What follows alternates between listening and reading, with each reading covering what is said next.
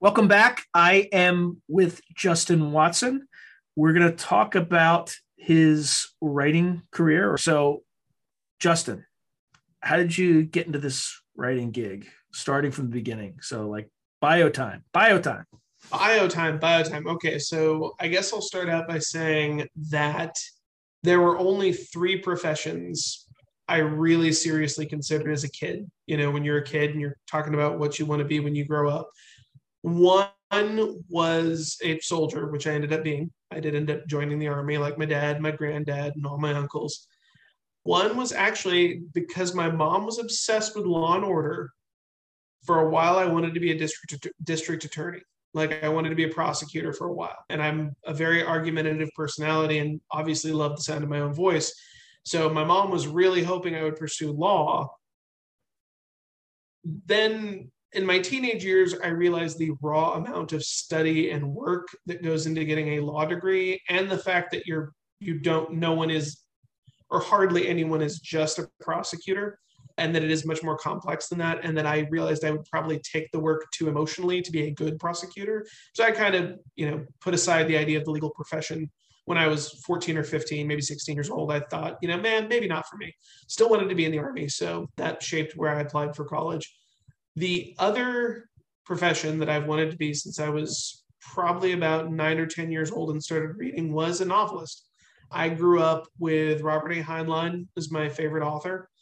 My dad read his his juvenile books to me, which are still great, still hold up. I'm, I'm reading them to my kids right now. Actually, I'm going on a, a read through of the classics, including books like Starship Troopers, Have Space Will Travel, and they really just latched into my imagination and after a few years of consuming those books and other novels from various fantasy and science fiction writers, I really was enamored with the idea of creating my own stories like that. So I knew after I eliminated being a prosecutor, I knew I wanted to be a soldier and an author. And I do have a collaborative novel out with uh, Tom Kratman and Kacey Ezell. So I, I actually am both a soldier and have been a soldier and I am an author. So I'm, and we will talk about that. that.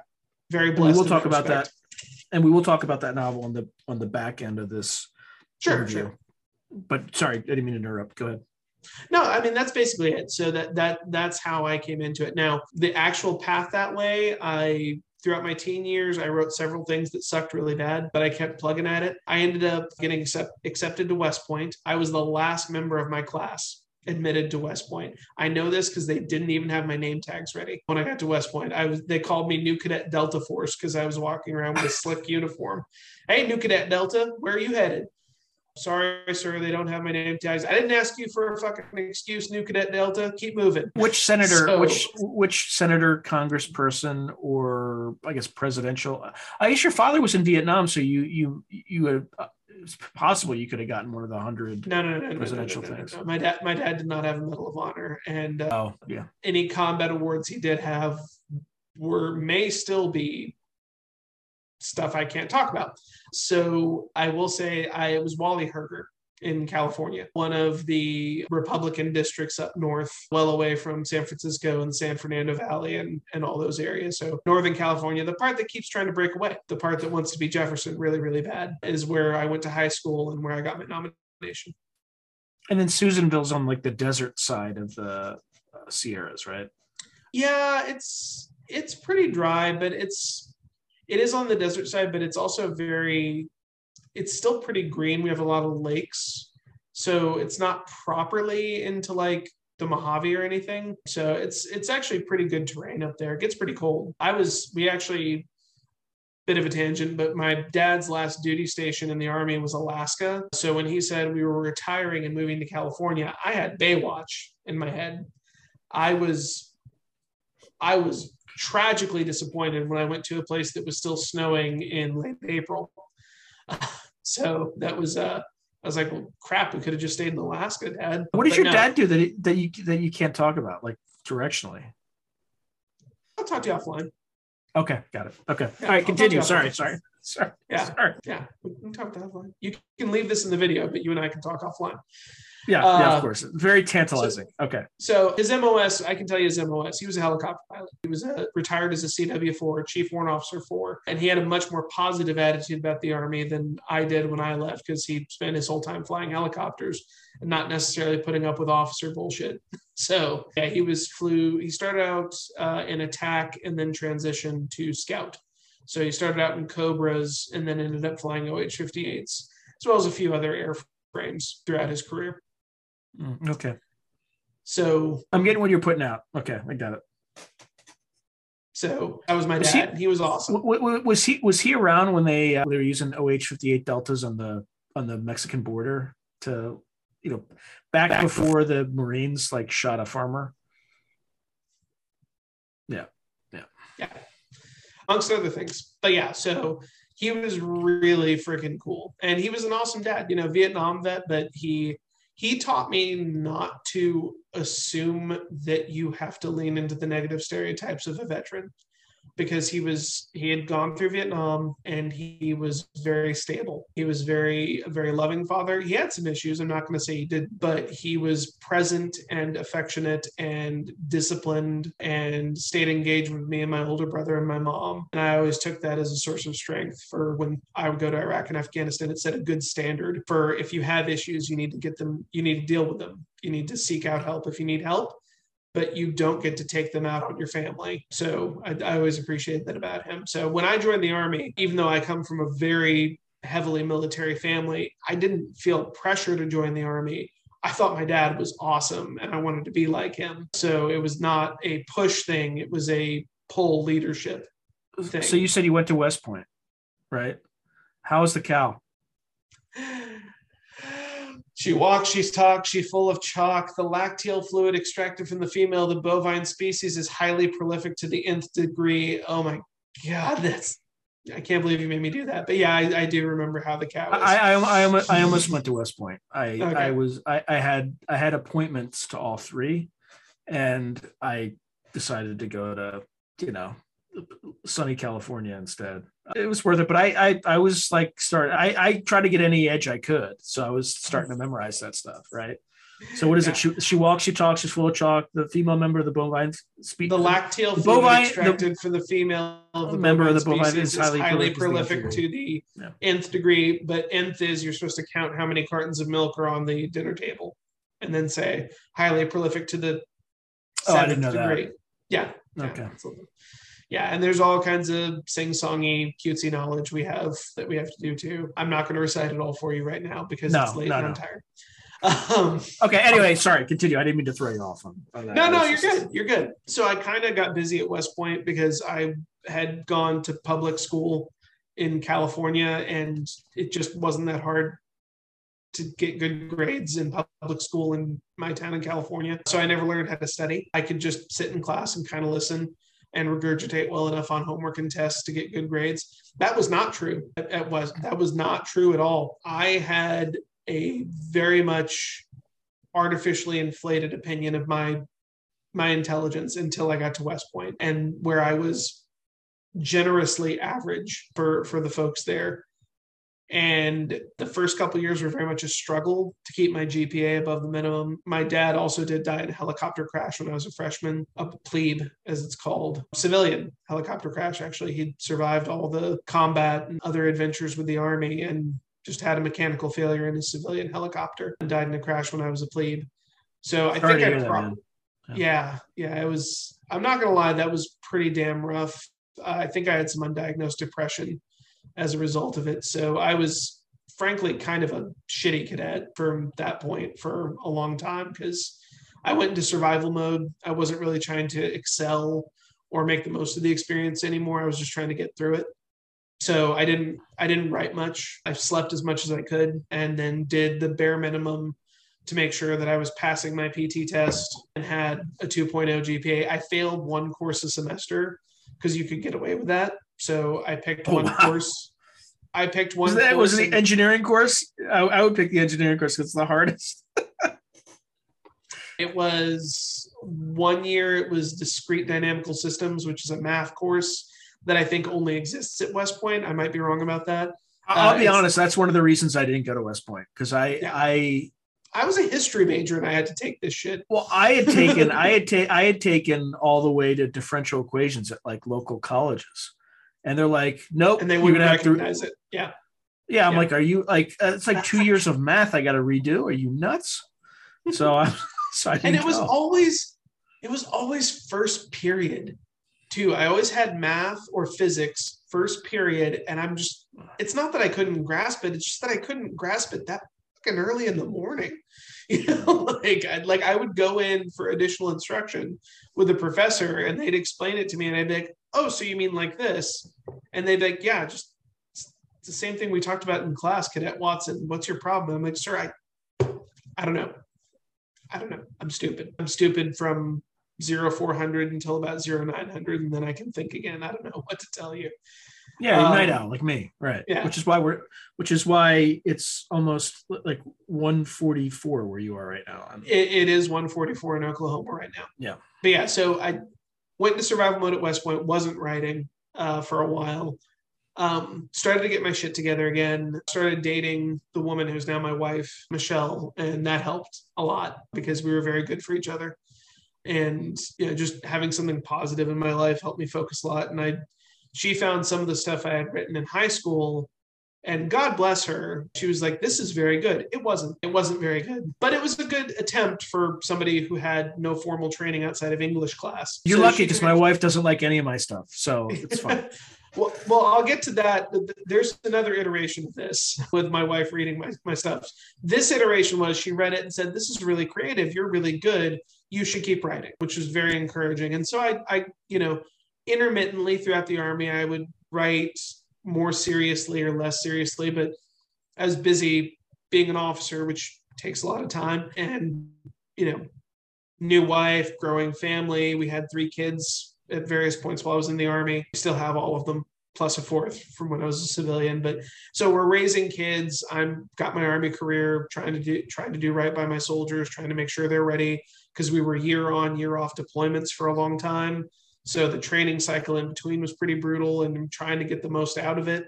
Trying to make it as realistic as possible to give these guys the best chance they can to survive in Iraq and Afghanistan. And fortunately, to have a pretty good record on that front of bringing guys home so writing was always there, but in the backseat, right? I started engaging as a fan on a chat board called Baen's Bar. It's run by our our publisher, Baen. Um, Which was almost single-handedly destroyed by yeah, that, and that's that's a whole other story. Yeah, yeah that's a whole nother story. But uh, so I started engaging on Baen's Bar because I wanted to talk to one author in particular, a guy named Tom Kratman. Tom wrote a book. He's written several books, but the one that I read first was called A Desert Called Peace, which you may know is a reference to how Romans handled insurgencies very frequently in their heyday. They created a desert, salted the earth, and right. called it peace. So the, the book is very bloodthirsty. And I came across this book as I was recovering from an IED blast that had killed two my comrades and broken my arm and leg. This was um, in Afghanistan or Iraq? Iraq, 2006. Okay. My commander was Captain Douglas DiCenzo. He died in the blast because I was riding in his Humvee, and then the uh, gunner specialist Robert Blair did not make it. The driver specialist Matthew Owens and I both were blown out of the Humvee and survived with various injuries. We're both doing okay these days. So I was recovering from that injury. And as you might imagine, I was not in a very charitable mood towards insurgents. And A Desert Called Peace, if you've never read it, opens up with the protagonist crucifying, literally crucifying a bunch of insurgents in Afghanistan. So at that as one point, does. Yeah, as one does. And that spoke to me in, in my in my anger and I read through all of his existing catalog at the time in a month and I realized I could reach out to him online. So I befriended him on Baen's Bar and we just became, you know, internet pen pals, just talking about various politics, books, the military. He gave me a lot of great advice. I mean, we never, I, our service dates don't actually overlap. There's a small gap, but he gave me a lot better advice than almost any other officer that that was in charge of me. When did he retire? Do you know when he got out? I think it was 04 or 05, but before I commissioned. Oh wow, he he, he actually he overlapped me entirely. Yeah. Well, and he'd been in since Oh. the, the late 70s. So Yeah. He served for a while. So I made friends with him and I was continuing to write in the background. And I never asked Tom to look at anything because I was an army officer and I was very much against nepotism of any We all are. I- yeah. I, I- like that kind of stuff disgusts me. But anyway, like yeah. you know, you know what I'm saying. I, like there are exceptions and there are things like that, but So, but but like, particularly family stuff, not not a fan. Yeah. Yeah. So as I'm getting my career's progressing, I hit eight or nine years and I'm realizing I'm getting further and further away from the stuff I love about the Army, which is honestly command. Like I love being a platoon leader, fire support officer when I had my small team of fisters attached to a mech infantry company. That was pretty brief, but I still enjoyed that. And then being a battery commander as an artillery officer, that was all great stuff. And I was, it was when you get promoted to major in the army you go through like an eight to ten year cycle where it's it's terrible. You know you're just a staff officer the whole time. And and maybe you get a battalion when you get promoted to lieutenant colonel at the end of that. But honestly probably not. For most guys you don't get your battalion because if you didn't make everyone happy along the way and you don't have glowing reports that make you sound like napoleon bonaparte all the way along the way then there's a good chance you're not going to get a battalion. So I didn't have to leave, but we talked about it and we decided, okay, you know, it's time to time to grow up, time to figure out what I want to do in the real world. And uh, I, I had been wounded. I have a bunch of X-rays, so you know, when I was getting ready to get out, I was like, okay, well, let me go talk to the doctors, and they were like, yeah, you should have been med boarded like eight years ago. You know, like you you like you shouldn't have been pushing on this stuff you know like you're an idiot you know like and i was like well there were troops to lead so i was going to keep leading them. So they were like all right let's start your med board. And i was like okay. And let me tell you sean going through a med board in the army is awesome like because here's why. Expecting that, I was expecting like uh, what is it, CIF, like turning equipment back in at CIF, No. like Panic Room experience. dude it's so cool. Like experiences vary i'm sure some people have been through med boards and they were absolutely awful. But my stuff was so well documented and ironclad that like none of the doctors were were skeptical. All the lawyers involved were on my side. Like it was just very it was a very easy process. But more than that you remember not the office with steve carell but office space? The movie? Oh yeah, I was Peter from Office Space for a year in the army. It was glorious. Like I told every officer exactly what I thought when they asked me my opinion. I didn't pad anything. I, I followed customs and courtesies. You know, I said with all due respect, it's in the Geneva Convention. Look it up. No, I, I but seriously, like it was very much like it was just so awesome, and it was. I got off work at like fifteen hundred every day. No one questioned it you know like it was it was amazing i wasn't doing pt i was at medical appointments i don't mind working out but i didn't want to get up at five if i didn't have to. It was just glorious for a year. And one of the results was i had time to write. You know i Uh-huh. had time to write. Like i would you know there'd be time throughout the day where i wasn't doing anything. They didn't want to give me too much responsibility because i'm on my way out. Largely i became like a dirtbag contractor consultant almost. You know like the colonel would call me in. He'd be like all right you, you don't have a career to protect. What do you think you know like since you've done all this like you've been a battery commander you've been a battalion fire support officer Yeah. you were the brigade fire support officer for a while you know what do you think about this plan and i would since he knows i have no asses to kiss i'd be like sir this part would work this part would work the rest of this is a pipe dream and i could say that with no fear of retaliation so I actually became pretty good pals with my very last battalion commander. We were, you know, on decent terms before I left. See, I was super Um, naive. I was super naive. I just, I just told it like it was. the entire time I had no idea. It wasn't until I was in the civilian world that I I mean, figured out I did too, but I used to get chewed out for it. That- That's the difference. like, you know, like, like I was very honest throughout my entire career, and Right. I was frustrated because I felt that honesty should be the standard. And as we both probably know, it wasn't always necessarily the standard. More in the Um, military than you more in the military that like outside of the military it is not it is the like the opposite is the standard Yeah. Yeah, no, I get you. I'm fortunate I work for a pretty good company and lots of ex-military guys. So, you know, okay yeah so the cult- coincidentally. Yeah. So all I had to say for that last year, I was, you know, it was so chill. And I had time to write it. I, I finished my first novel, which I still hope to publish someday. It needs needs some more work. But I got an offer from a small press to publish it, as was. You know, like they, they read like the first few chapters, like, this is good. I, we'd like to publish it. And I won't say who the small press was because I'm still friends with that person. I really appreciate that they offered to publish it. But I had enough ego that I kind of wanted it to go through a traditional house. yeah we'll, we'll, and we'll chat we'll, we'll chat we'll chat offline Yeah, uh, like I had enough ego that I wanted to go through traditional. Great guy. I'll, I'll recommend that dude to work with. He's again no no issues with that dude. It, it wasn't him. It was me. So I'm agonizing, right? I'm like, do I sell it? Like I know I can sell a novel. Like I'll have a novel out in the world. I should do it, right? Like I shouldn't be egotistical about this. But I really wanted my first novel to go through Baen. You know, like I really wanted that to be a thing. I was not everything I do has to be through Baen. Like I'm happy to work with Chris Kennedy or a bunch of other small presses, but I, I just wanted that first novel through a traditional house. I wanted to clear that Mhm. hurdle and do that the old fashioned way, just for my own peace of mind. But I wasn't gonna like I knew some guys at Baen, especially Tom. I was pretty good friends with him at that point. But I was like, ah, I don't want to, you know, like I don't want to do it. I don't want to try to like we're friends because we're friends. I don't want him to think that, you know, I was just buttering up to try to get a novel published because I wasn't. You know, I really appreciated his work and I really appreciated his perspective on things. My wife had no such compunctions.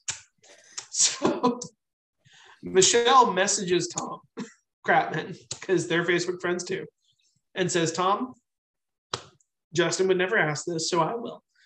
He's about to sell his book to a small press, and I think maybe Baen would be interested. It's a military fantasy. It's right in their wheelhouse. You know, it's something that that, that I think everyone would really enjoy. Is there any is there anyone he can talk to?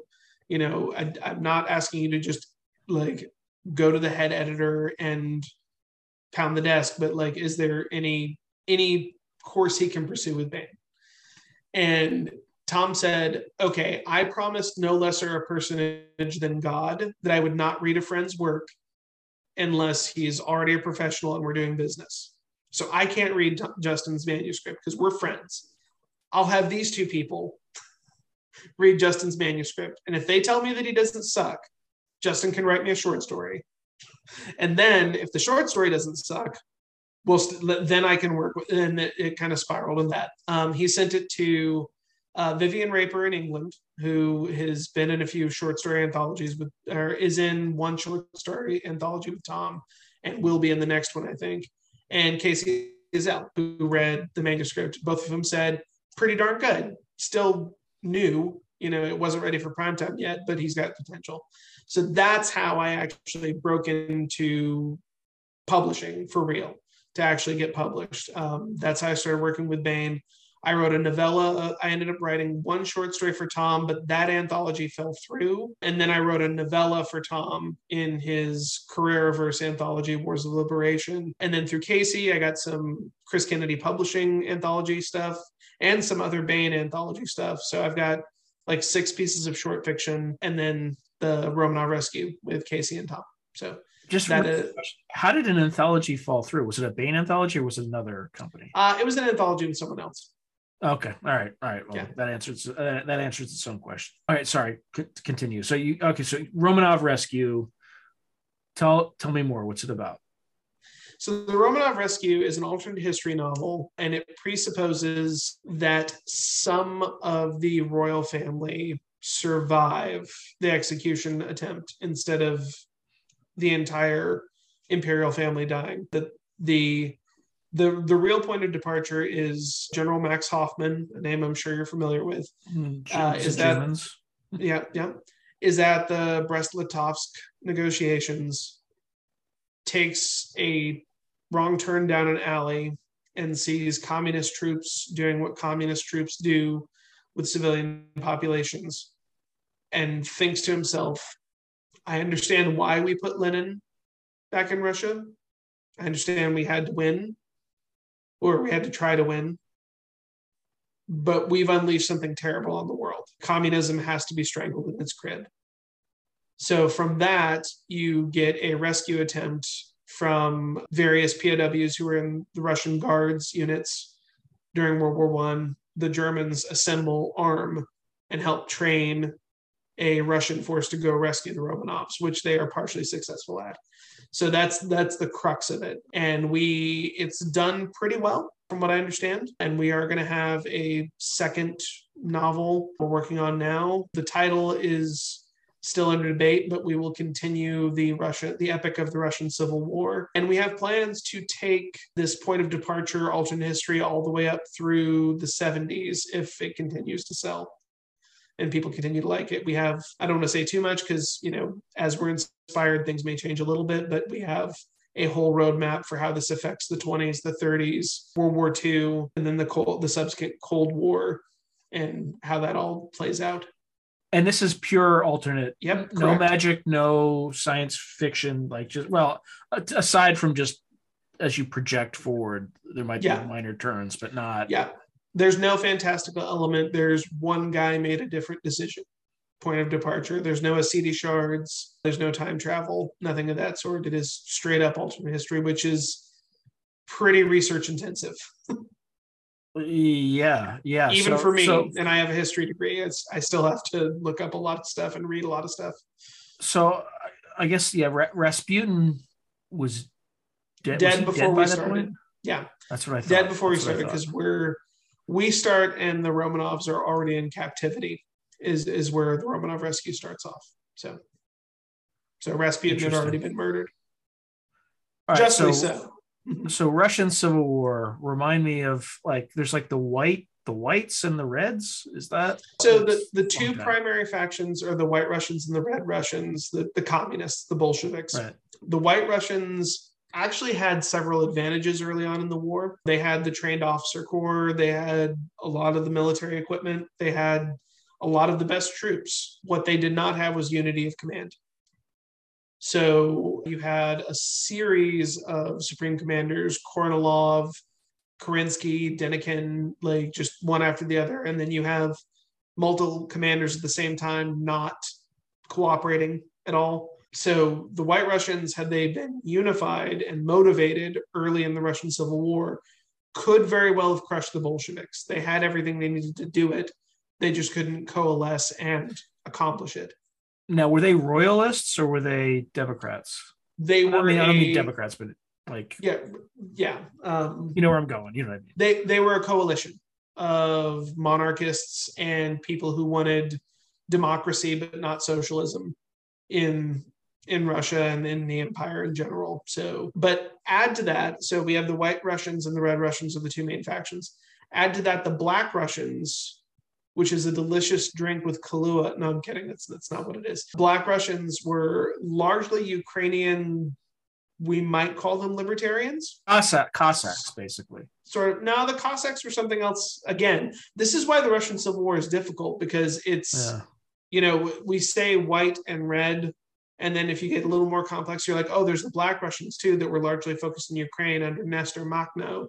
And they were anarchists basically. They wanted to have a minimalist government. And then you have the cossacks who were mostly fighting for the whites but not entirely and were more much more tribal effective soldiers but also brutal soldiers who had this bad propensity to commit pogroms against Jews. It's really rough. But then on top of that, you also have the Green Russians, which is a catch all term for local militias and bandit groups. So you had just some towns that would shoot at communist or royalist troops, whoever approached, with good reason, because either group might maraud through and take your chickens and your the grain you have stored up and leave you high and dry. So, and then on top of that, you have, you know, think of all the Soviet republics, right? You have Mhm. all of those vying for independence at the same time. And then on top of all that, while the Russian Civil War is going on, we intervene in Siberia and around Archangel. along with the British, the French, Germans for a little bit, and the Japanese in Siberia. So you have foreign interventions, you have a bunch of splinter republics from the old Russian Empire vying for independence. You have two major factions of Russians fighting it out, and then multiple militias and bandit groups operating with impunity because Russia's so goddamn big. Yes, say say say more about our involvement because I remember I I had to do a lot of research on the, the, Russian Far East, and I recall reading something about Americans, and I don't think it was like volunteers; it was like U.S. military, right? Yeah, it was U.S. military under color of authority. Now, our justification for being there, and we did fight the communists somewhat, but because the White Russians were so disorganized and didn't have a, appear to have unity of command, we didn't commit to the war with either expeditionary force. The the purpose of both expeditionary force was to evacuate allied troops still in Russia. The the most famous example is the Czech Legion. This is this is something that you run into early if you start studying, but the reason the mm-hmm. Romanovs were actually killed when they were was that Sverdlov, uh, Lenin, and probably Lenin too, were receiving reports that the Czech Legion was getting closer to where the Romanovs were being kept. So they were afraid they couldn't get a relief force there in time if the Czech Legion decided to liberate the Romanovs. There's no indication the Czech Le- the, the Czech Legion was going to do that. Mm-hmm. But the communists were concerned enough about it that they ordered the Romanovs murdered. I, I won't even say executed because executed implies legal justification. Murdered by Yurovsky and his his men. Okay. the U.S. force again, like, do you recall what unit or I'm just fascinated? Uh, amongst others, I don't recall the entire order of battle, but amongst others were the 69th Infantry, commanded by a familiar face to you, Wild Bill Donovan. Uh, like, uh, i.e., like the founder of the USS, not founder, the founder the, of the, of the OSS? Yes, the founder of the OSS was part of the Siberian expedition. Yes. So, so my my wife's grandmother reported to him. She was in nice. the, she was she was in the OSS. I, I mean, I think it was like an analyst type. Um, yeah. But yeah. Anyway, like lots of weird. Donovan was a man among men. I read his biography in preparation for this project as well, and would sing to his men in battle like old Irish chanties and like just brave as brave. I mean, he's a Medal of Honor winner you know, like, you know, like just brave as you could ask for, smart as a whip. Guy was a, a successful prosecutor, like politically astute, like without being a complete sleazeball. Like he's he's going to play a big role in this series as long as it continues. So he so he was a colonel in mm-hmm. charge of the 69th regiment. He was the regimental commander by that point, but I would have to double check. Yeah. I mean, how old was that guy when he ran the OSS? Uh he was a young colonel though. Keep that in mind. Like the, the, they made him young back then. I yeah. can look it up. Yeah, I, sorry, I just I, I had no idea. Yeah. I yeah. had no idea. Yeah. yeah, William Donovan won the Medal of Honor in um, France in World War One. Yeah, so maybe he's twenty. So he would have to be probably his mid twenties, I think, if I remember correctly from the biography. So maybe he was in his mid 50s. Well, and he tried to go with Roosevelt's volunteers, but I can't remember exactly what the circumstances were, but that, that fell through. So he didn't end up going with Roosevelt instead. He ended up going with the New York Regiment. Okay, so he's from New York. Yeah, he was originally. Albany um, or Buffalo. Buffalo, sorry, he was Buffalo. Which that that's actually another cool thing about his biography is uh, they talk a lot about the Buffalo Irish community and how rich that experience was was for him growing up. So Fascinating. I, I, didn't. I didn't intend to take you like all the way, but this book sounds. I'm happy to talk it, about it. When did it come out? The Romanov like, Rescue, or yeah, yeah. Um. So that was November of last year, and the paperback okay. will be out November of this year, and we hope to turn in the sequel to Baen, hopefully spring of 2023. We hope for a release date next year sometime. And how's Nothing that process work? Because there's like three authors, right? There's three authors. We largely take responsibility for various point of view characters. So Tom has responsibility for the rescue force and its commander. I took responsibility in the first book for two of the guards on the Romanov family who were more sympathetic and more human, not dyed in the wool communists. Because that's another thing you read about is the the Romanovs guards were not all Reds necessarily. Some of them were actually quite friendly with the Romanovs. Others were quite beastly. I wrote about two two guards who were on better terms with the Romanovs so to speak, although that's more complex than that. And then Kacey in the first book had responsibility for it's on the cover, so it's not a spoiler. They use the the L-59 blimp, which is a real historical aircraft that has the record for the longest lighter than air air combat mission from a mission in Africa in real life. It has that. So the Germans detail the L 59 to carry the rescue force into Russia. So she wrote from the air crew's perspective. I also took all the commies. So I write all the central committee meetings from Sverdlov or Lenin or Trotsky's perspective. Of the three, Trotsky was probably the best, but still, you know, still a Bolshevik. Speaking of central committee meetings and the OSS, are you familiar with the Simple Sabotage Manual? I'm not actually yeah, do, do, I just do yourself a solid after this. Look up the OSS Simple Sabotage Manual. Okay. It has basic sabotage techniques that you would use to, you know, ruin railroad tracks and, and things like that. But it also has techniques for ruining organizations. so nice. It has how to run meetings, right? Where you like anytime you want to waste time on something, establish committees and then ask lots of questions like just any any and every dysfunctional meeting you've ever been a part of has a section in the simple sabot the OSS simple sabotage manual. Just nice. trust me, it is it is well worth your time. It's, it's you should be the uh, the lazy, hardworking officer in the Prussian paradigm of the four the the four square of officers. um, von Manstein's Matrix, right? Yeah, yeah. Or the stupid hardworking. Sorry, lazy hardworking is a paradox. But yes, von Manstein's Matrix. Yes. yeah, I that's a that's a whole other story. I th- yeah. so when I was in grad school, General Shinseki showed up, and he met with a bunch of like in ROTC. his black beret. Yeah, oh yeah, I remember. oh yeah, that was a whole thing, right? But this yeah. is after this was, I think, after he retired, or you know, a- after he had the, on the order of several hundred thousand, and and Rumsfeld basically made him a non you know, persona non grata for telling the truth.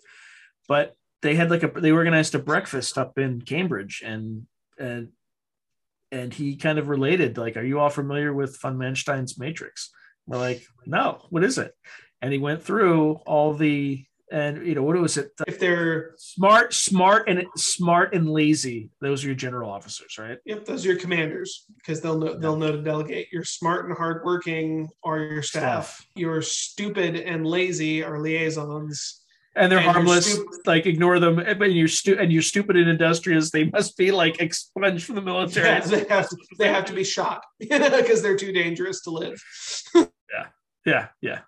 Oh my lord! All right, well, uh, yeah where can people find find the Romanov Rescue? I mean, so it's seen it in the wild in Barnes and Noble. It's where on Amazon. It's wherever fine books are sold. If you go to my website www.justinwatsonbooks.com, we'll link it in the comments. It's right there, beautiful, facing you on the front page. I really love the cover art. The, the blimp on there is very well done. But yeah, you can find it on Amazon, Barnes and Noble, the Baen website. It's it's all all over the place.